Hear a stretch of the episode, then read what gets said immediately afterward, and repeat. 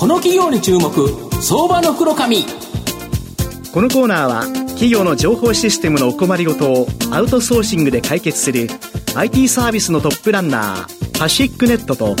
東京 IPOIR ストリートを運営する IR コンサルティング会社フィナンテックの提供を財産ネットの制作協力でお送りします。ここからは、相場の福の神、財産ネット企業調査部長、藤本信之さんとともにお送りいたします。藤本さん、こんにちは。毎度、相場の福の神こと藤本でございます。やはり企業が大きな成長をするには、まあ、あの、オーガニック、あの、自然にですね、成長していくっていうのもあると思うんですけど、もう一つは M&A によってですね、非連続的にガーンとですね、成長する。まあ、これを二つをですね、うまくですね、ミックスさせた企業、今日ご紹介したいなというふうに思います。はい、今日ご紹介させていただきますのが、証券コード7047、東証グロース上場、ポート代表取締役社長 CEO の春日博文さんにお越しいただいています。春日さん、よろしくお願いします。よろしくお願いいたします。よろしくお願いします。えー、ポートは東証グロースに上場しており、現在株価2393円、1単位24万円弱で買えます。東京都新宿区の東京メトロ西新宿駅近くに本社がある就職エネルギーファイナンスリフォーム、この4つの領域でユーザーと事業者をマッチングする制約支援事業、これをですね、展開している企業になります。まあ、御社は人生での体験回数が少ない領域、まあ、いわゆる非日常領域、まあ、これをですね、えー、中心として様々な事業を展開してるんですけど、これなんでその非日常領域に注目されてるんですか？あそうですね、えっと、我々はですね、やはりその非日常領域、いわゆるその、人がですね、体験する回数が少なければ少ないほど、意思決定の難易度って高いと思ってるんですよ。そりゃそうですよね。はい。で、そうすると、まあ、それって結局企業からしても、そのユーザーを採用するとか、そのユーザーさんを受注するとか、そういうのも大変じゃないですか。なので、ということは、そのマッチングの報酬っていうのは非常に高いマーケットというふうに認識してます。なので、われわれはそういう非日常な領域に特化して、ビジネスを展開している会社ですね。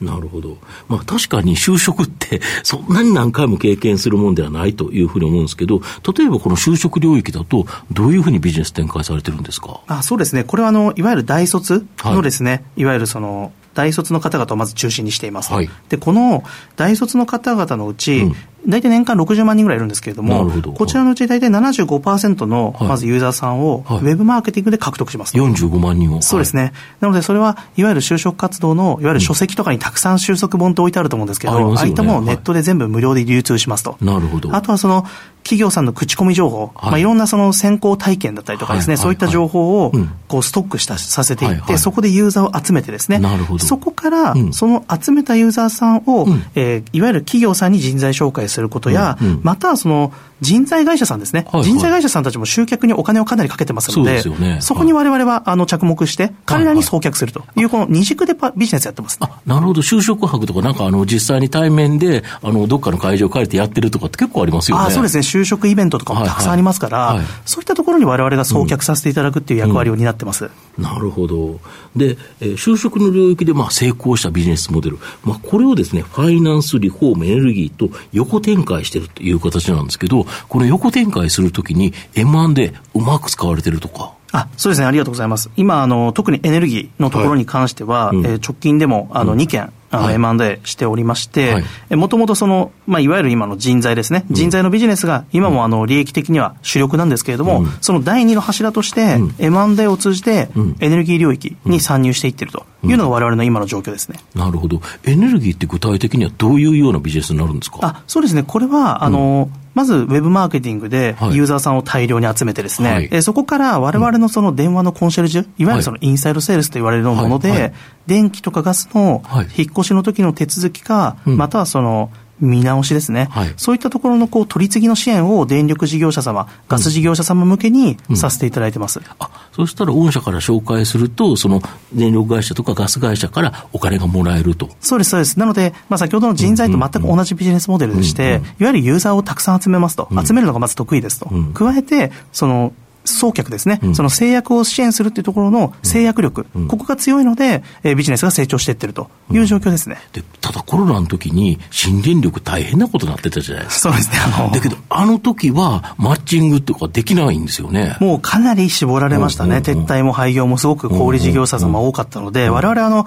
小売事業じゃなくて、そういった方々に送客する立場なので、うん、まあ、かなり、まあ、ロシア、ウクライナ等で、うん、まあ、あの資源価格も高騰化しましたから、うんうん、そこで小売事業者さんはかなりこう、あの、撤退廃業相次いだかなと思います。ただ、そのタイミングで、果敢に M&A で参加に収めたというそうですね。まあ、いわゆる逆張りみたいな形でですね、あの、こまあ、逆に言うとこれ正常化、今も、すでにもう今正常化に向かってきてますので、うんうん、そういった意味で言うと、まあ、非常にここからチャンスになるというふうに思ってます。要は、生き残った新電力会社さんとかが、今からやっぱり新たに客を取ろうと。要は、電力料金、他の電力会社ガンガン上がってるから、やっぱりちょっとでも安いところを探す人って多いんですよね。多いと思います。あとはもう引っ越しの方、うん、引っ越しのユーザーさんって、すべてが新規で契約をしますので。まあ、そうですよね。はい。なので、まあ、引っ越しする人がいなくならない限り、うん、基本的にこのマーケットがなくなることはないと思ってます。なるほど、あと先月中旬に岸田内閣が骨太方針2023、これを閣議決定し、その内容を発表したんですけど、それを受けて、御社、AI 時代の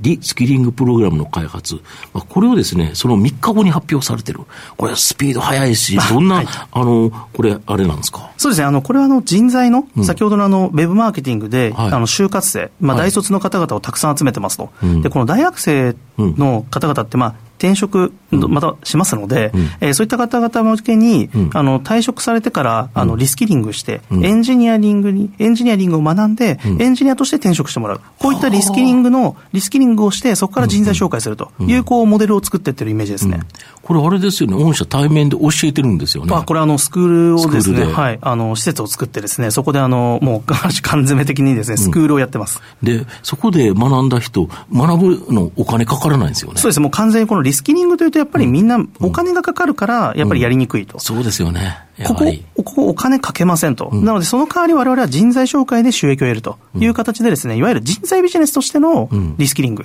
を展開しているイメージですね。なるほど。御社の今後の成長を引っ張るもの、改めて教えていただきたいんですが。そうですね。まあ、我々としては、この先ほどのリスキリングもそうですし、うん、あの、電力、まあ、これも電力自由化、うん、2016年からスタートしてますけれども、まあ、様々な、こう、国がですね、掲げている、その、国策ですね、そういったものをより推進していくこと、これがまあ、我々の成長を引っ張るもう大前提だなと思ってます。なるほど。国策に乗っていくっていうことですね。そうですね。大前提としてはそうだなと思ってます。はいはい、なるほど。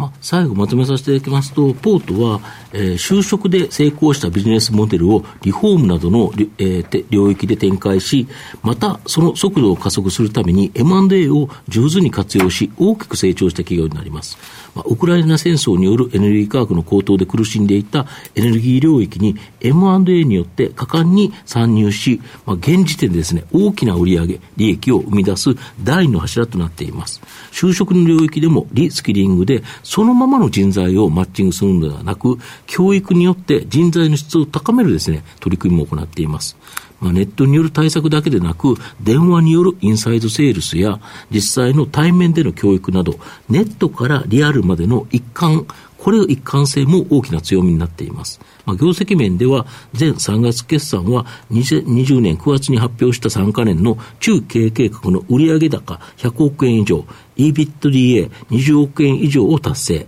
まあ、先月発表した中継では、3年後に売上250億円、EBITDA が、えー、40億円。これを掲げ、まあ、さらなる成長を見込んでいます。まあ、ここへ来て、時価総額も増大し、機関投資家の注目も高まっており、まあ、中長期投資で応援したい相場の黒髪のこの企業に注目銘柄になります。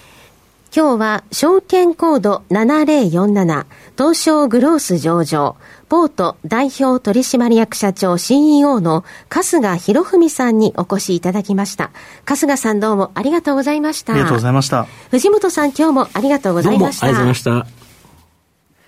企業の情報システムのお困りごとをアウトソーシングで解決する IT サービスのトップランナー。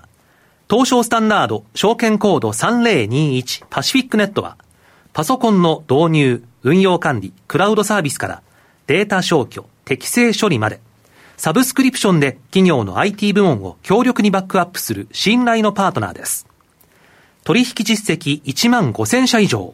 東証スタンダード証券コード3021パシフィックネットにご注目ください。